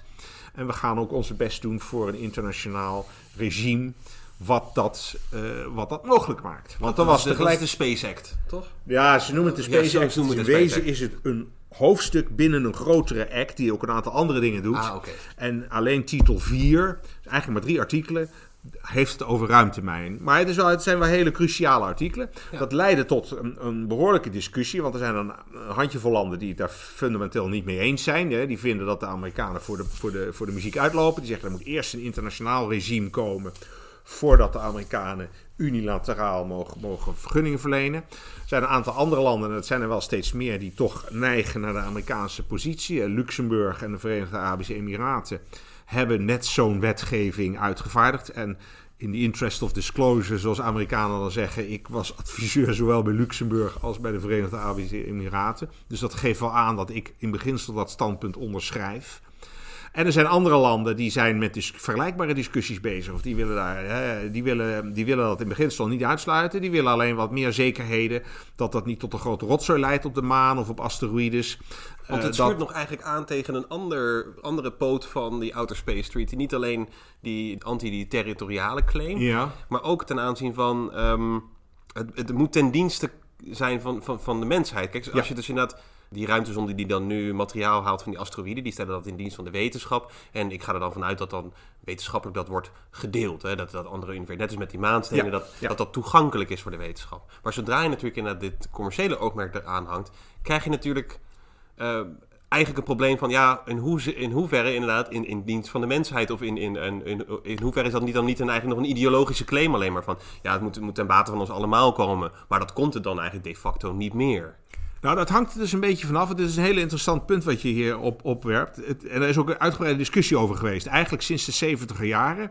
Toen de ontwikkelingslanden natuurlijk uh, zich realiseerden dat ze een meerderheid hadden in de Algemene Vergadering van de Verenigde Naties. En dus in beginsel uh, daar alle resoluties konden doordrukken die solidariteit met hun ontwikkelingsstatus uh, vereisten hè, van de ontwikkelde landen. En die hebben ook geprobeerd in de ruimtevaart dit beginsel te interpreteren als, als uh, to the benefit of all mankind. Dat moeten we fysiek nemen. Dat betekent dat inderdaad alles wat je, alle winst die je kan maken daar, die moet met iedereen gedeeld worden.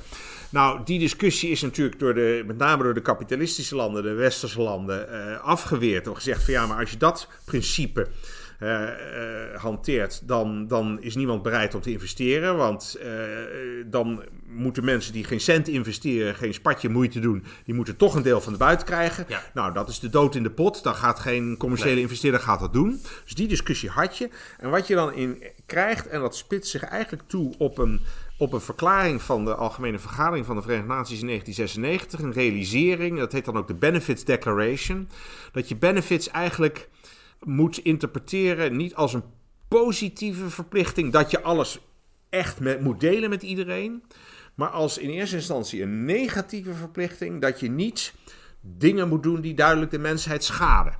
Dat is dus al een hele andere invalshoek. En daarbij gevoegd is dan ook het idee, en dat is natuurlijk typisch een, een zal ik maar zeggen, eh, jij als filosoof kan er natuurlijk ook het nodige over zeggen, een, kapital, een onderdeel van het kapitalistische gedachtegoed, dat uiteindelijk de inspanningen van private enterprise zo goed zijn, omdat dat uiteindelijk op de een of andere manier ook, ook ten goede komt aan de rest van de wereld. En het voorbeeld waarbij dan in de ruimte naar wordt verwezen, is de satellietcommunicatie. Want daar hebben we in de 70 en 80 jaren een vergelijkbare discussie gehad. Hè. De ontwikkelingslanden waren bang dat, uh, dat alle satellietplaatsen die er waren in de, in de geostationaire banen, dat zijn er op zich, kun je daar niet eindeloos veel satellieten plaatsen, want dat, dat is op een gegeven moment vol met technische dingen kun je dat wel een beetje oprekken, maar it only goes so far. Dus op een gegeven moment is het vol. En die ontwikkelingslanden die waren bang dat tegen de tijd dat zij in, in, stand, in, in, staat waren om een eigen satelliet daar te hangen, wat ze toen nog nodig achten voor hun soevereiniteit en om er zeker van te zijn dat zij de diensten zouden kunnen krijgen die ze graag wilden hebben, ja. dat die vol zat, omdat alle westerse landen ze voor waren geweest. Dus die discussie was er al toen geweest. Dat heeft wel wat, ik zal niet te veel op de details ingaan, maar dat heeft toen wel wat opgeleverd. Maar de voornaamste ontwikkeling die je daarna ziet, is dat die satellietcommunicatie is ook heel commercieel geworden. Er zijn een aantal bedrijven die daar miljarden mee verdienen. En zolang we maar garanderen dat er voldoende concurrentie is, is het resultaat geweest over de decennia heen dat de prijzen daarvan zo naar beneden zijn gegaan dat de meeste ontwikkelingslanden nu zoiets hebben van nou alleen als we het voor prestige doen, en dan heb je dus over de grote landen, Brazilië, Nigeria, India, willen we daar nog in investeren. Maar het is veel slimmer om gewoon diensten in te kopen. Ja. En dus zie je dat in Afrika daar hele schaduweconomieën ontstaan zijn, omdat handelaartjes met hun mobiele telefoon rechtstreeks via de satelliet alle kunnen banken, kunnen, kunnen data kunnen delen, kunnen handelen en zo. Dus uh, met andere woorden, terug, terug, om terug te gaan naar de oorspronkelijke vraag. De, de hoop is, het idee is dat door je, doordat je die, die particuliere initiatieven toelaat, die natuurlijk allemaal gespitst zijn op geld verdienen, daar moeten we niet al te, al te filosofisch over hoeven doen. Ja, ja, precies. En dus om de kosten zo laag mogelijk te krijgen, zo efficiënt mogelijk te werken. En dan moeten wij als overheden en als internationale samenleving er alleen maar voor waken dat de, de veiligheidseisen niet te laag zijn. Uh, maar zolang ze dat binnen veiligheidseisen doen, is het natuurlijk volstrekt legitiem dat ze die kosten proberen te drukken. Daar zijn ze goed in. Uh, dat is wat hun ondernemersinventiviteit uh, moet genereren. Dat drijft op de lange duur de prijzen zo naar beneden dat de ontwikkelingslanden veel goedkoper platina kunnen kopen van zo'n commercieel bedrijf, dan dat ze zelf miljarden investeren in een operatie uh, waarvan nog maar, nu nog maar te bezien valt of ze die ooit tot een succes kunnen brengen. Dus dat is het idee wat erachter speelt. Of dat werkelijkheid gaat worden, dat is natuurlijk altijd een beetje kristallenbal kijken. Maar je ziet natuurlijk inderdaad daar wel die, die, eigenlijk die beweging van... Um meer staat en, en, en, internationaal georganiseerd eh, satellietprogramma. Wat ten dienste moest zijn voor de hele mensheid, zodat de hele mensheid daar dat, dat kon afnemen. Daar zie je eigenlijk een omslag naar de commercialisering, waarbij je krijgt dat bedrijven privatiseren, dat er een privatiseringsslag in komt. En dat eigenlijk de angsten die daar, daarvoor bestaan, dat die eigenlijk niet uh, reëel meer blijken te zijn met die commercialisering. Dat, er, dat er de toegankelijkheid er nog steeds is. In veel opzichten. In een aantal opzichten zijn die angsten nog wel terecht. En er wordt ook wel degelijk geprobeerd om daar paal en perk aan te stellen. je, je zult verbaasd staan hoe sterk een internationale lobby de, de, de, de, astrolo nee, de astronomen, astrologen zijn natuurlijk een ander slag mensen, de astronomen hebben. Hè, om ervoor te zorgen bijvoorbeeld dat ze nog steeds met hun radiotelescopen naar de signalen van, van imploderende sterren en zwarte gaten en dat soort dingen kunnen luisteren.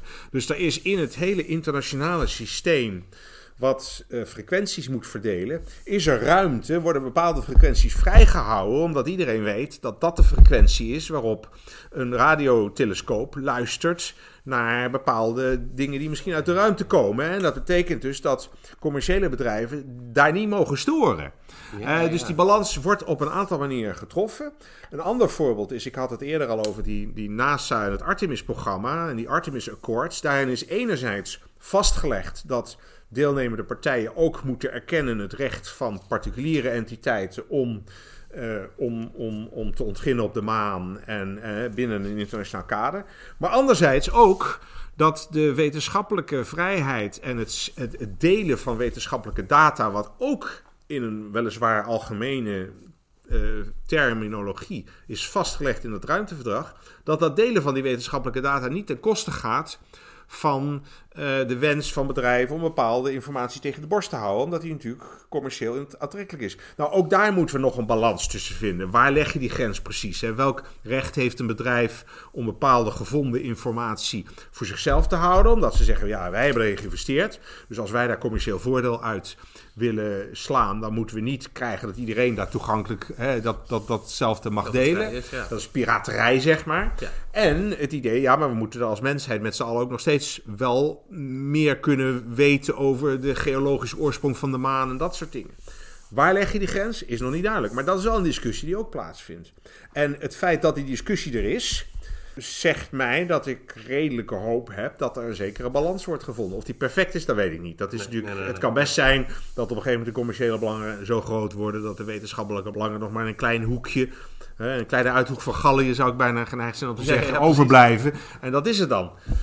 Maar goed, nogmaals, er is een behoorlijke lobby van astronomen die, die, die zijn best doet om daar toch tegengas te geven. Uh, er zijn natuurlijk ook andere staten die vanuit een politiek perspectief alleen al hè, de Amerikanen willen dwars zitten, die dat toch een beetje zien als een Amerikaans initiatief. En die dit argument misschien wel willen ondersteunen. Niet zozeer omdat ze nou werkelijk de wetenschap willen steunen, maar gewoon omdat het de manier is om die Amerikanen een beetje dwars te zetten. Maar dat is een discussie waar we nu in zitten. En eerder eigenlijk lijkt die discussie ook te zijn voor bijvoorbeeld ten aanzien van uh, het maanverdrag. Nou, het maanverdrag is technisch gesproken een van de vijf verdragen die in de tijdsbestek van 67 tot 79 onder auspiciën van de VN zijn afgesloten. Maar het is het enige van die vijf wat niet op de hele ruimte betrekking heeft, maar alleen op de maan en andere hemellichamen. Dus het vacuüm eromheen, dat wordt niet door het maanverdrag geraakt. En belangrijk, het is ook het enige van die vijf verdragen dat niet door het merendeel van de ruimtevaartnaties is onderschreven.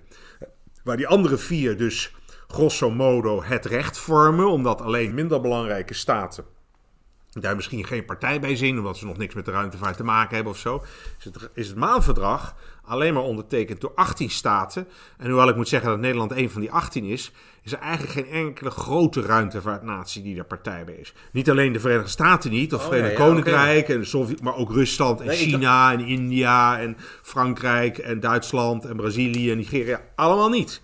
Nee, ik dacht dus... dat het ook een, een, manoeuvre was om, om Amerika dwars te zitten. Maar Amerika heeft het zelf niet eens uh, geratificeerd. Nee, nee, en Rusland dus ook niet. Dus een van de interessante discussies die je zegt is dat Rusland nu probeert het ruimteverdrag of het maanverdrag de Amerikanen tegen te werpen om als argument van jij mag dit helemaal niet doen, maar ze hebben het zelf ook niet ondertekend. Dus dat is een beetje, dat is een beetje vals spel, begrijp je? Dat is een beetje, een beetje bad faith. En dan is er nog iets in het ruimteverdrag, als je het goed leest, dat is een hele interessante clausule, dat zelfs voor de 18 landen die partij zijn bij het maanverdrag, wordt er gesuggereerd dat er eerst, nee, er wordt gezegd dat er eerst een internationaal regime moet komen voordat commerciële exploitatie nodig is. Er wordt niet gezegd wat dat internationale regime verder moet inhouden, of dat een heel lichtgewicht regime is of een heel heavy regime. De suggestie is dus wellicht dat het een heavy regime is. Dat heeft met een bredere context te maken. Maar tegelijkertijd staat er in het maanverdrag ook een clausule dat de, de maan en, alle, en de bodem en alles wat erin zit, zijn, mogen niet nationaal toegeëigend worden Maar daar staat er voor wat er in de bodem zit, zolang het in de bodem zit. In place. Natural resources in place. En, en als je een beetje doorgewinterd jurist bent, Ja, dan weet je dat er zoiets is als een a contrario redenering. Hè? Als, iets, als één ding expliciet is verboden en iets anders wordt niet genoemd, dan is er een heel goed argument te maken. We zeggen dat het andere, dus a contrario, dan wel mag. Want anders hadden ze dat daarbij gevoegd in die verplichting. Dus de suggestie op zijn minst is dat zelfs onder het maanverdrag... je op het, op het moment dat je mineralen uit de grond haalt op de maan... je ze wel degelijk jouw eigendom mag noemen. Maar zolang ze er zitten... Zolang ze er zitten, mag je niet zeggen dat is van mij. Jij moet eraf blijven. En Nee. ik kijk wel of ik over vijf of tien jaar daar misschien eens aan toe kom om dat te ontginnen. Ja, ja, dat mag dat niet. Maar inderdaad, zodra je dat hebt ontgonnen, Ja. dan, dan, zou het, dan zou het wel... Ja. Maar dat is in feite, dus zoals ik het nu hoor, dan gewoon dode letter. Dat maanverdrag. Behalve voor Nederland, België, Ja. Oostenrijk, Saudi-Arabië, Mexico en nog een paar van die landen. Maar die andere, eh, dus die andere vier pijlers, de, de, ja. de, de, de, dus de Rescue Agreement is dat, Ja. de Liability Convention en de Registration. Convention. En de Ehm, Outer Space En natuurlijk de. Outer Space Treaty als, kern. Die zijn wel, eh, nou ja, Breed. mondiaal mondiaal geratificeerd. Ja, klopt. En dan heb je, en dat, dat vond ik wel opmerkelijk, dus in dat ruimteverdrag, dus in de Outer Space Treaty, daar wordt expliciet ook een verwijzing gedaan naar, ehm, naar het verbod op eh, kernwapens en massavernietigingswapens om dat aan boord te dragen van ofwel ruimtevaartuigen, ofwel dat, om dat op een hemellichaam te plaatsen. Maar vervolgens las ik dat de meeste van de satellieten, ik weet niet of dat nu nog steeds zo is, maar dat die werden aangedreven door een kernreactor. Ja. Dat was Nou, nieuw- een, nieuws aantal. Ja. Want, eh, maar is dat, lijkt het dan niet, eh, eh, eh, sport dat dan nog wel eigenlijk met dat oude Space? Oké, je mag er misschien geen kernwapen bij hebben, maar is dat niet vreemd dat je wel een kernreactor mag dragen aan boord van zo'n satelliet? Nou, op de keper beschouwd niet. Want er wordt dus in theorie een heel duidelijk onderscheid gemaakt tussen kernwapens en andere vreedzame toepassingen van nucleaire technologie. En dat gebeurt niet alleen in de ruimte. Ik bedoel, de hele bestaansrecht van de Internationale Atoomenergieagentschap is er om die scheiding te maken. De hele discussie met Iran was, Iran is eh, volstrekt gerechtigd om eh, atoomenergie voor vreedzame doeleinden te ontwikkelen. Ja. Alleen om, om bepaalde regels van internationaal recht eh, mogen ze die niet voor militaire doeleinden ontwikkelen. En het is eigenlijk aan de IAEA om te beoordelen of dat wel gebeurt of niet. Nou ben ik natuurlijk geen atoomenergie-expert, dus daar, ik begrijp wel dat er een zeker grijs gebied is waarin je zegt eh, van nou dit zou toch op niet al te lange termijn naar commerciële of naar, naar, eh, eh, naar militaire toepassing. Dus waar die grens precies ligt, dat kan ik je niet vertellen. Maar het idee dat er zo'n grens door te trekken moet zijn, dat is, al, dat, dat, dat is algemeen aanvaard. En het feit dat je geen atoomwapens mag stationeren in de ruimte, is heel nadrukkelijk een van de allerbelangrijkste artikelen en ook de redenen geweest van zowel de Sovjet-Unie als de Verenigde Staten. Want als die twee het in de 67 niet hadden ondertekend, had de rest van de wereld gezegd van nou, dan heeft het voor ons ook niet zoveel zin om te ondertekenen. hè. Want als de twee belangrijkste machten die dit niet aan... Dus het is heel nadrukkelijk hun tekst. Zij wilden voorkomen dat er in de ruimte ook nog eens een wapenrace ontstond. Ja, dus dat is verboden. En tegelijkertijd eh, is, is erkend daarmee dat alle vreedzame gebruik van de ruimte eh, met, met eventueel het gebruik van atoomenergie wel, is- wel is toegestaan. Eh, er is een aantal jaar later is er een VN-declaratie die dan weer geen bindend recht is, maar meer aanbevelingen. Die, die, die probeert veiligheidsmaatregelen voor te stellen voor wie dat wil gebruiken. Hè, vreedzame nucleaire technologie in de ruimte. Ehm, maar alleen op nationaal niveau zijn er soms pogingen gedaan. Dus in, in Amerika is er een, een, een Coalition for the Environment. Die heeft de, de, de oudere Bush ooit aangeklaagd. omdat er toen lanceringen vanuit Florida plaats gingen vinden met nucleaire reactoren aan boord. En die, die milieubeweging die vond dat veel te riskant. Die vond de kans dat er, eh, dat er bij de lancering iets zou misgaan. en dat er dan dus eh, nucleaire verontreiniging in Florida zou plaatsvinden. veel te groot. Dus die wilde dat verbieden. Maar dat ging alleen maar om of dat onder Amerikaans recht mocht of niet. Ja, precies. En dat is overigens afgewezen. Die lancering is gewoon doorgegaan. Mhm. Eh, want de Amerikaanse overheid zei van ja, maar we hebben bepaalde veiligheid. Hè? We, we controleren dat wel. Eh, die lanceringen die kunnen alleen maar plaatsvinden als ze aan bepaalde veiligheidsprotocollen Ja. mogen voldoen. Nou, dan kun je altijd nog twijfelen, twisten of, of, of die stringent genoeg zijn of niet. 100% garantie bieden ze natuurlijk nooit, maar Nee. die is er nou helemaal niet in het leven. Dus dat that is as far as it goes. Dus Ja. de, het gebruik van nucleaire technologie in de ruimte is volstrekt toegestaan, zolang als het maar geen wapen is. En er zit nog één andere catch in, zolang als het geen ontploffing, geen nucleaire explosie is. Hè, dan wordt het wel iets anders. En die discussie, om weer helemaal terug te gaan naar, naar Bennu in zekere zin. Ik vertelde al over de asteroïde die de dinosauriërs uh, het leven heeft zuur gemaakt. Nou, als zoiets ooit nog komt, Hè, we, we, hebben ze inmiddels een kaart hoor. Dus je hoeft, je hoeft niet wakker te liggen vannacht dat het risico bestaat dat de aarde binnen de komende 100 jaar wordt vernietigd. Maar goed, over 2000 jaar, wie weet. Maar we moeten ze in kaart brengen. En dan kan het best zijn dat de enige manier om die botsing te voorkomen. Bestaat uit het er naartoe sturen van een, van een nucleair uh, wapen om dat te doen ontploffen.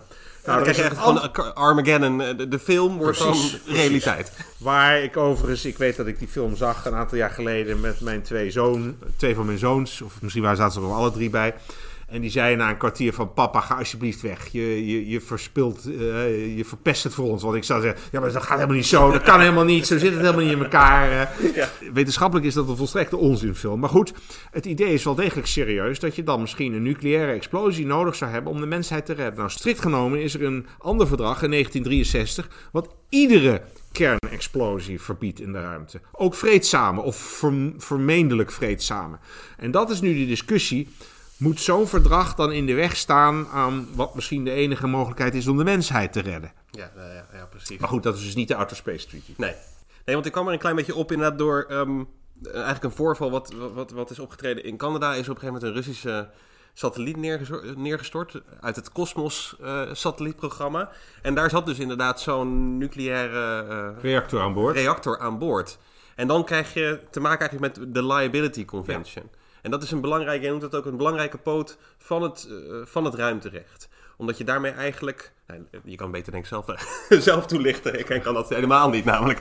Nou ja, het idee is dat dus uh, als tegenhanger van het feit dat de ruimte in beginsel vrij is om van allerlei, allerlei activiteiten te ondernemen. Tenzij ze natuurlijk specifiek verboden zijn. Het is gewoon de, de allerfundamenteelste regel is, alles mag zolang het niet specifiek verboden is nou, we hebben net al besproken dat bepaalde dingen in de ruimte wel verboden zijn, namelijk het stationeren van kernwapens, maar het gebruik van nucleaire reactoren niet. Maar als tegenhanger daarvoor hebben al die staten wel geaccepteerd en de, de nucleus, misschien ook weer een, een, een, grappige term in dit verband, maar de nucleus van die verplichting zit hem al in het Outer Space Treaty zelf. En de Liability Convention heeft dat uitgewerkt, is dat staten absoluut aansprakelijk zijn, zonder limiet als ze in die vrijheid activiteiten ondernemen die een andere staat of hun onderdanen schade berokkenen. En dat is wat de Liability Convention verder uitwerkt.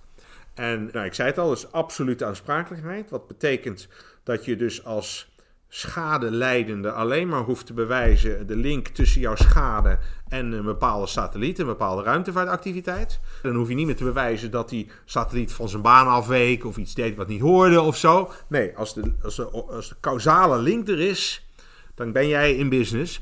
En er is geen limiet aan de schade. Ja. Dus als die satelliet neerstort op Den Haag en er is een miljard dollar schade, dan betaalt de lancerende staat 1 miljard dollar schade. En ja, dat, dat krijg je niet geen, geen, geen a priori limiet aan. Nee. Uh, Nee. En, en, dat was toen destijds ook een dure. Uh, uh, tenminste, dat viel misschien eigenlijk nog wel mee in Canada. Want ja. uiteindelijk een paar miljoen uh, dollar waren ze er wel aan kwijt om dat op te ruimen. Nou ja, de, de, wat Canada claimde is, is ze zei van we hebben om te beginnen hebben we een aantal dure atoomexperts, een groot gebied van Canada, want dat ging over honderden vierkante kilometers ergens in de woestenij in, in, in West-Canada, uit moeten sturen om te meten met geigertellers, stel ik me dan zo voor. Ja, hè? Wat is ja. nou de daadwerkelijke schade? En er, zijn wel, er is wel de nodige vis is misschien besmet en wat elanden zijn besmet. Er zijn natuurlijk geen persoonlijke ongelukken geweest. Hè. Mensen, voor zover we weten, hebben daar niet direct onder geleden. Maar goed, ook de kosten om te kunnen bepalen wat onze schade is, is ook een onderdeel van de schade. Dus Russen betalen maar iets meer dan 9 miljoen Canadese dollars. Dat was de oorspronkelijke geclaim. Nou, het is een hoop gesteggel geweest ja. op, op, diplomatiek gebied. De Russen zeiden van ja, luister eens, wij gaan niet voor die dure Amerikaanse experts betalen. Wij hadden jullie graag onze Russische atoomexperts ja, aangeboden om daar een paar maanden over Canadees grondgebied rond te lopen. Ja, dachten die Canadezen, we zijn ook niet gek. Die, uh, we gaan geen uh, Russische experts toelaten op ons grondgebied en het allemaal de vrije hand geven. Uiteindelijk zijn ze uitgekomen op een settlement van iets meer dan 3 miljoen Canadese dollars. Uh, waarbij de Russen nadrukkelijk zeiden van nou we doen het niet omdat we ons aansprakelijk achten, maar als een soort gebaar van decency. Hè, van we zijn, oh, ja, ja. We, zijn nog, hè, we, we willen absoluut geen precedent scheppen. Maar goed, dat is een beetje een juridisch trucje om je, om je lei een beetje schoon te houden, om je gezicht een beetje te redden. Ja, ja, ja, Want uiteindelijk, de, de, de Liability Convention was een soort stok achter de deur. Ze hebben het nu op diplomatiek niveau opge, opgelost. Maar als de Russen uh, helemaal met niks over de rug waren gekomen, of de Canadezen waren ontevreden gebleven, en hadden niet gezegd van oké, dat nemen we dan maar, hè, we, we take that. Dan hadden de Canadezen onder de aansprakelijkheidsverdrag Liability Convention een procedure kunnen opstarten die geleid had, op zijn minst, tot een aanbeveling van de Russen zijn schuldig, want daar was eigenlijk geen twijfel over. Ja, En die moeten alles betalen. Ja. En dat was voor de, voor de Sovjet-Unie, ook in het kader van hun prestige en hun politieke propagandamachine, zou dat zo'n affront zijn geweest.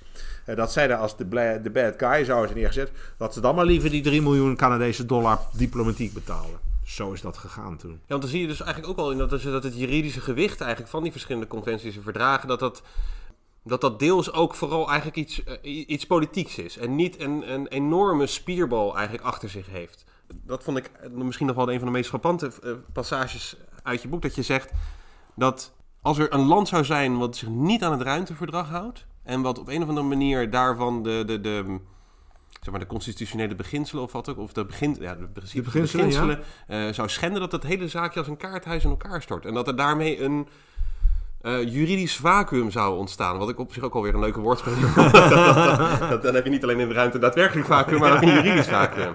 Is het daadwerkelijk zo? Is, eh, is dat niet een enorme zwakte aan dat verdrag?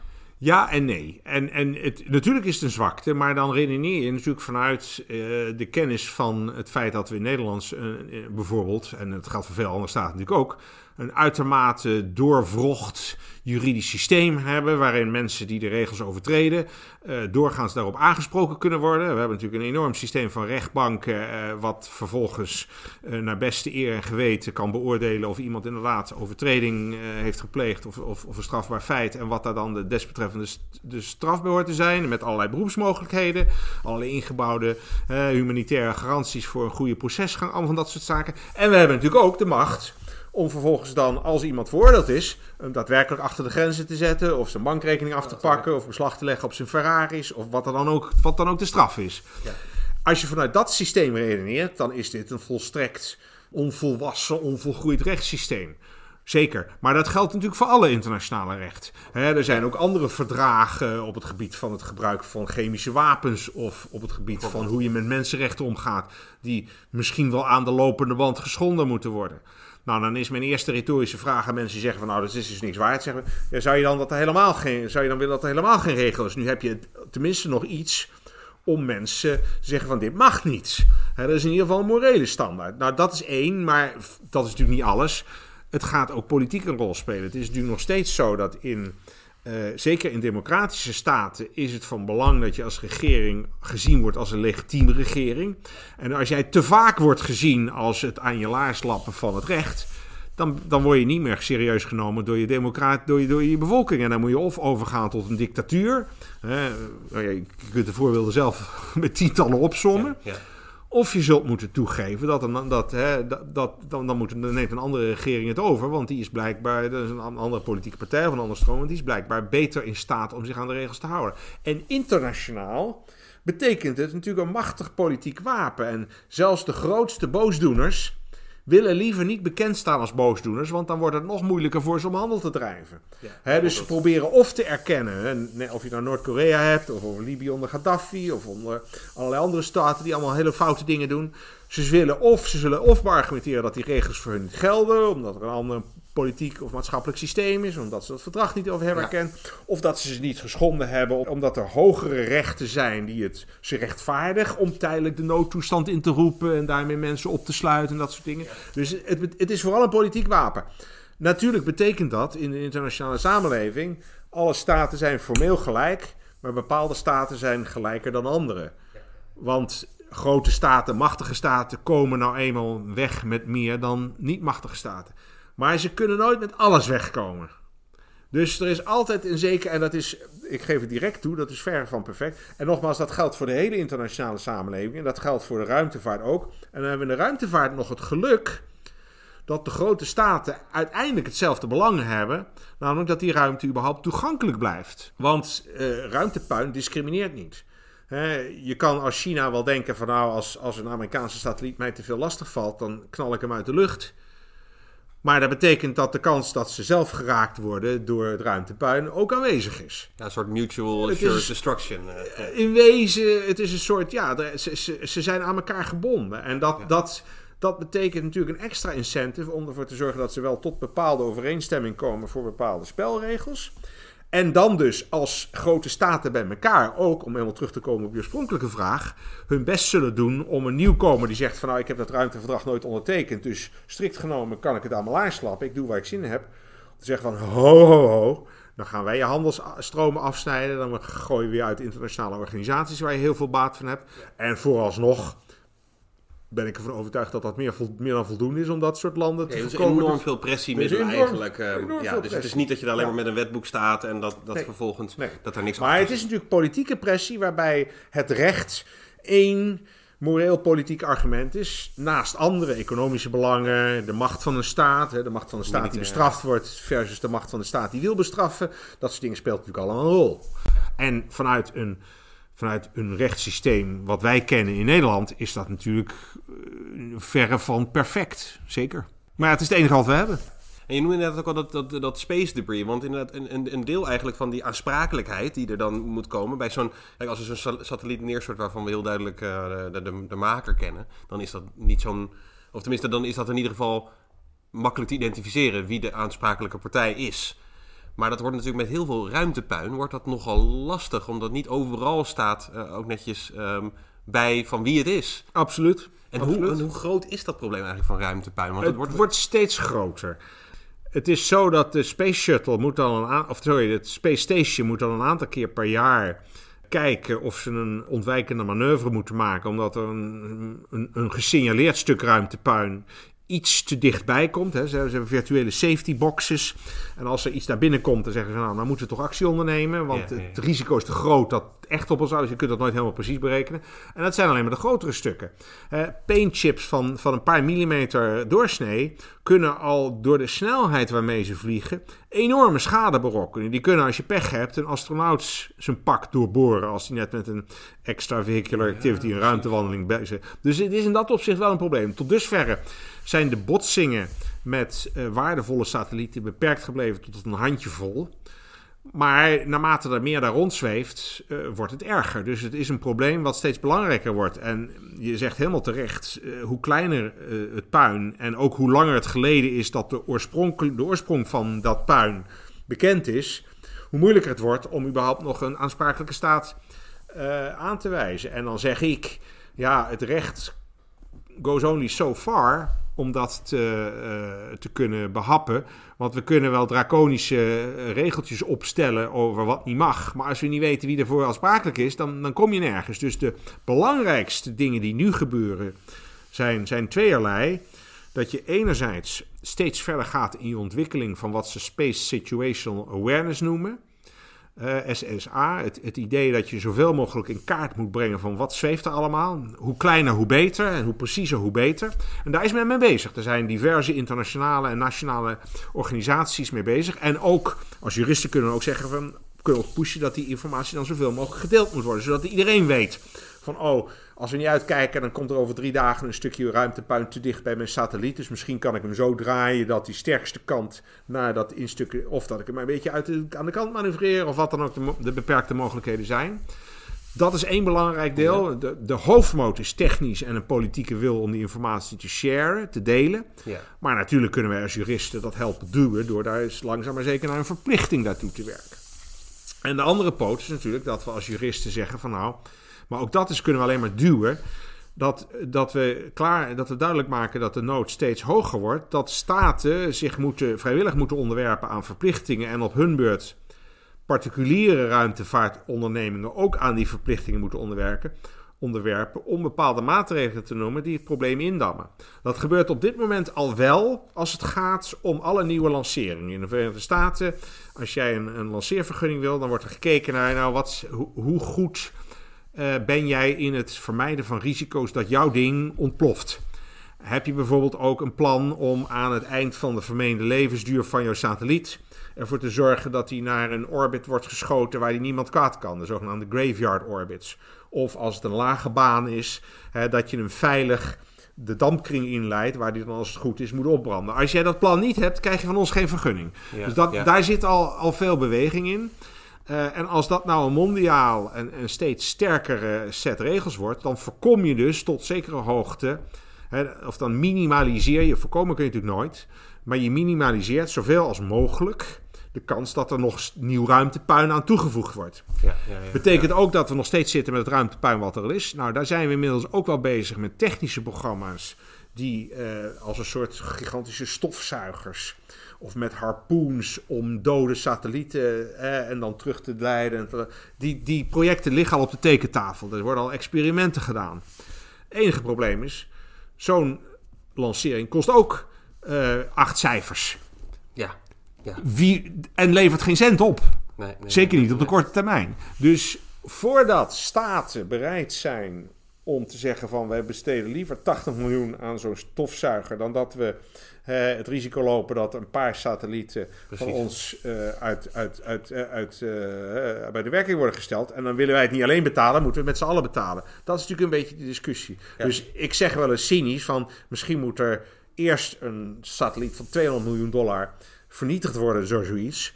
Voordat iedereen denkt van nou, misschien moeten we dan toch maar zo'n, moeten we een, een, globale ruimte uh, stofzuiger uh, gaan financieren met ja. z'n allen. Ja. Of een set. Maar eerst moet de kalver drinken, dan pas komt ja. de Ik vrees van wel. Zo zit de menselijke geest nou helemaal in elkaar. En natuurlijk kunnen we als jurist kunnen we hard pushen en we kunnen mooie regels. Als je mij een week geeft, schrijf ik jou een perfect verdrag waarin we dat regelen, hoe dat met afsprakenreden moet en zo. Maar er moet wel de politieke wil zijn. En die vertaalt zich natuurlijk vooral naar de kosten ook in dit geval. Want het, het kost nog steeds enorm veel geld om die ruimte in te gaan. En je ziet dus inderdaad steeds meer commerciële partijen die uh, wilde plannen hebben om de, om de ruimte in te gaan. Want eigenlijk heeft er een hele lange. Waarom heeft er zo'n lange, lang gat gezeten eigenlijk tussen, tussen nou ja, de, de, Apollo-missie. En dan krijgen we dus nu binnenkort de Artemis-missie. Maar waarom eigenlijk zo'n enorm gat? Uh, waarom hebben we eigenlijk sinds die tijd niemand meer op de maan gehad? Nou, dat heeft te maken met het feit dat die maanrace natuurlijk toch beschouwd werd als een, als een, als een op zichzelf staande race. En ik denk dat heel veel wetenschappers en anderen zich daar in de tijd in verkeken hebben. Er, waren ook binnen NASA heel veel mensen die dachten van... oké, nou die eerste maanlandingen nou, we hebben laten zien wat we kunnen. We hebben laten zien dat we die mensen veilig terug kunnen brengen. Nou gaan we het echte onderzoek doen. Ja. Dan gaan we niet daar een, een, dagje of een paar uur rondhangen uh, met een rover drie kilometer. Dan gaan we langer, langer, langer, langer. Ja. Maar het Amerikaanse congres die de Amerikaanse belastingbetaler uh, vertegenwoordigt, die had zoiets van: nou, nee, daar gaan we niet. We zijn er nu geweest, we hebben die race gewonnen. We laten zien dat de Amerikaanse technologie en het politieke systeem superieur is aan het communistische systeem van de Sovjet-Unie. Binder dan dat.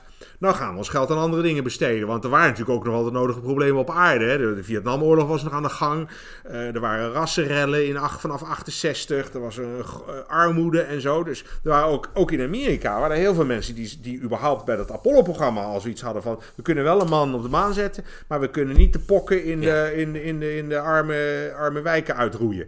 Hè, dus het was een, een shift of priorities. En om het nog iets scherper te stellen, de laatste drie Apollo-missies. Oorspronkelijk hadden ze twintig Apollo-missies gepland. En uh, die laatste drie zijn gewoon geschrapt omdat het congres zei van dat is niet meer nodig, dat hoeft niet meer. Dat was ook de reden waarom die geoloog uiteindelijk nog op 17 geschoven moest worden. Die was oorspronkelijk voor 18 of 19 gepland, maar die zou niet meer plaatsvinden. Ja, ja, ja, ja dus het Amerikaanse publiek zei van nou is prima, daar gaan we niet meer voor betalen. En uh, NASA heeft vanaf dat moment zich dus moeten focussen op de lage banen om de aarde. Om even een indruk te geven, dat ruimtestation dat cirkelt op ongeveer 400 kilometer. De maan is 400.000 kilometer gemiddeld ver weg. Dus dat is echt een dimensie anders. En pas nu, sinds de Chinezen met name uh, weer interesse zijn gaan vertonen in, in de maan. En vanuit Amerikaans particulier initiatief, hè, Elon Musk met zijn SpaceX, ja. is heel sterk. Die heeft zich eerst voor Mars hard gemaakt. En er is gesproken van misschien moeten we maan als stepping stone gebruiken. Ja. Inmiddels is Elon Musk ook hard in aanraking gekomen met de werkelijkheid. Dat Mars misschien nog wel een dimensie te ver is. Dus die focust zich voorlopig ook op de maan. Al zal hij dat niet hardop zeggen. En roept hij nog steeds, we gaan straks naar Mars. En dat heeft natuurlijk ook de Amerikaanse overheid weer geïncentiveerd om te zeggen van nou, daar moeten wij dan ook bij zijn. En zeker als de Chinezen dat gaan doen, hè, dat kunnen we natuurlijk niet toestaan. Vervolgens zie je dat de Russen roepen, wij ook. Omdat de Chinezen het doen, zegt India, die zich nu steeds sterker ook, ook op dat prestigevlak, nou dan willen wij ook naar de maan. Ja, ja, ja. Uh, als India wil, dan wil misschien Pakistan ook wel. Bijvoorbeeld, ja. Uh, Europa heeft natuurlijk ook als Europese Space Agency nu dat idee van een, uh, de Moon Village, wat een vrij open concept is. Dus die willen het zoveel mogelijk niet nationalistisch, maar open houden voor iedereen. Ja, ja, ja, ja. en dan zie je tussendoor dat particuliere bedrijven daar ook al dingen doen. Dus, dus dat is iets van de laatste tien jaar. Ja, er zit in één keer weer een soort. Uh, Daar zit in één keer een enorme beweging in. En in het, in het voorgesprek vergeleek ik eigenlijk het bouwen van een, van een maanbasis als een stepping stone naar Mars met dat je van Den Haag naar Den Haag-Mariahoeven gaat om uiteindelijk in Vladivostok uit te komen. Want de afstand tot Mars is natuurlijk nog wel even een ja, is stuk 150 miljoen kilometer Ja. on average. Maar jij zei dat dat niettemin wel een verstandige zet is om vanuit de maan of van de maan naar Mars te komen. Ja, nou moet ik daaraan toevoegen, ik ben natuurlijk geen wetenschapper. Hè? Dus ik, ik, die, ik moet ik moet zeg maar heel erg uh, samenvatten de geluiden die ik van Ja, de ja, mensen die werk, ja. weten waar het over gaat. Hoor, nou, die zijn wel tegenstrijdig, want er zijn, er zijn wetenschappers en die worden natuurlijk door de mensen die rechtstreeks naar Mars willen, zoals de Mars One Society, worden die naar voren geschoven als hoe we eerst helemaal, dat is, dat is onzin. We moeten helemaal niet via die maan, dat is alleen maar eh, tijdverspilling, daar zijn we al geweest, we moeten direct naar Mars. en er zijn anderen die zeggen van, nou nee, het is wel degelijk, want we zijn inmiddels, is het alweer 50 jaar geleden dat we op de maan zijn geland, dus kunnen we het nog? Veilig. Ja. En we hebben veel verdergaande plannen. Want we willen niet alleen, niet, niet, niet- nu niet alleen daar even landen, een paar maandstoten pakken en weer wegwezen. We willen er eh, langer verblijven. We willen leren hoe het is om op 1 zesde zwaartekracht te wonen. We willen leren hoe het is om ter plaatse met misschien 3D-printers onze faciliteiten daar uit te breiden. En misschien wel de maan te gebruiken als lanceringplaats naar Mars. Want iets wat ik zelf snap als niet-wetenschapper omdat er op de maan maar 1 zesde van de zwaartekracht heerst op de aarde en er is geen dampkring die nog eens voor extra wrijving zorgt, is het veel goedkoper om iets van de maan naar Mars te lanceren dan iets van de aarde naar Mars. En als je eerst van de aarde naar ma- de maan gaat met een paar bepaalde spullen, de, eigenlijk de toolbox die je gebruikt om op de maan dan dingen te ontginnen, die daar de lanceerinstallatie kan bouwen. Want als je alles natuurlijk eerst van de aarde naar de maan brengt, dan, dan helpt het niet. Ja, precies. Begrijp je? Maar dus dan, denk, dan kan ik me goed voorstellen dat het heel slim is om eerst dat op de maan te genereren en dan pas naar Mars te gaan.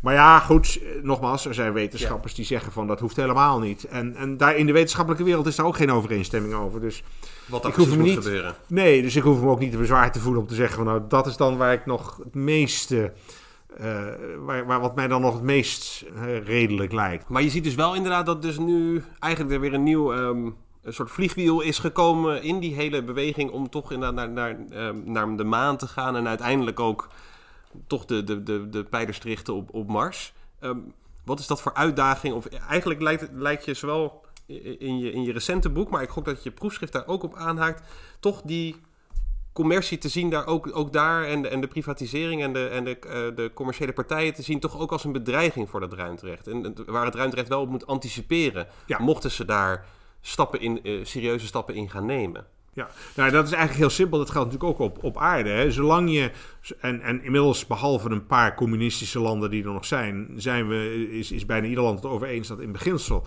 particuliere bedrijvigheid een groot goed is voor de maatschappij en de mensheid als geheel. Maar mits het wel binnen bepaalde eh, perken gaat. We, we, we, we hebben veel discussies inmiddels over hoe machtig bepaalde techbedrijven zijn. Hè. Google, Amazon, eh, Facebook, Twitter en zo.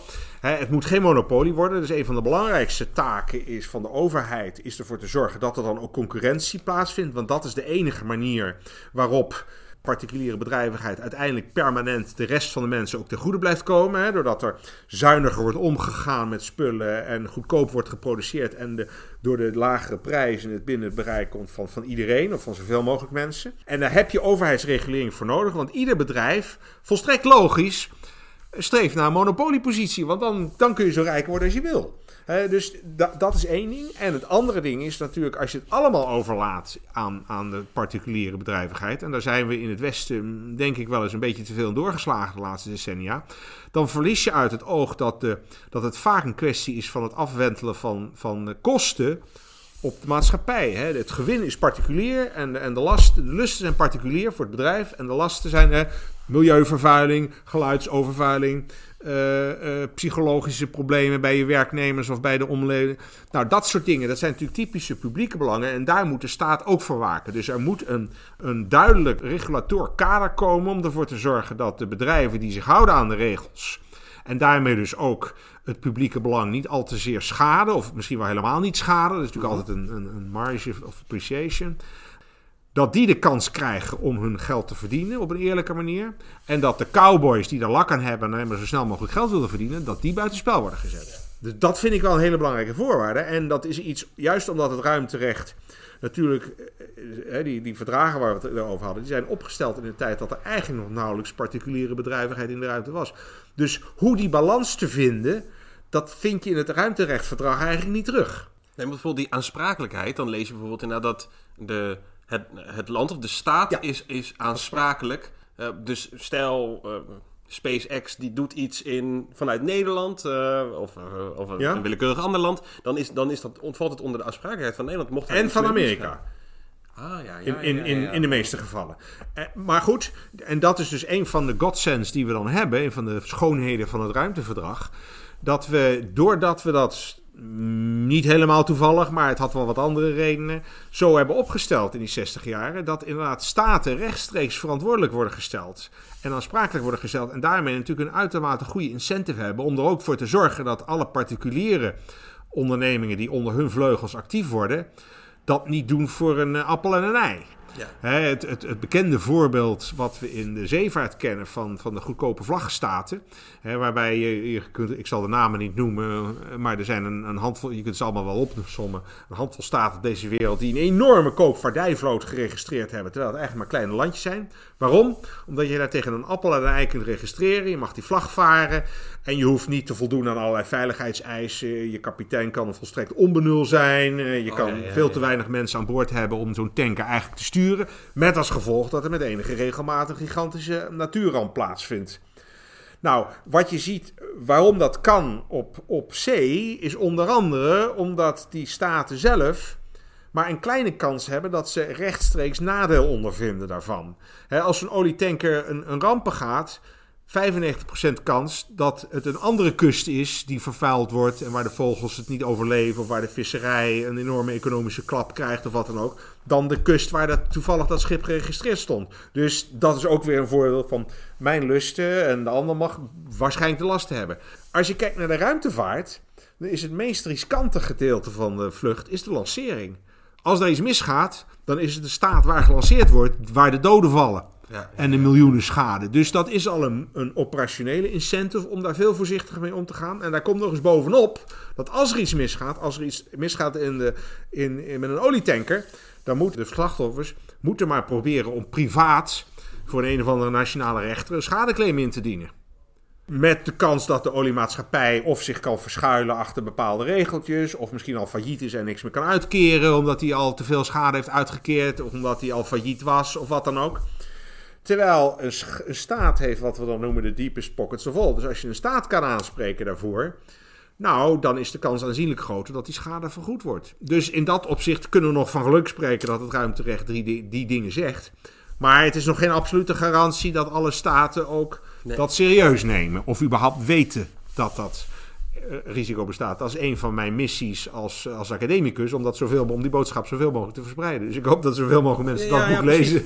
Ja, want dan zie je ook inderdaad, wat je ook, wat je ook zelf beschrijft, heel veel van dit soort verdragen inderdaad. En dat is, dat is, soms is dat een, een enorm voordeel. Dat ze eigenlijk geschreven zijn in de tijd dat het vooral nog de staten waren die, die deze ruimtevaarttechnologie, uh, of eigenlijk de, de, grote spelers waren in die, in die ruimtevaart.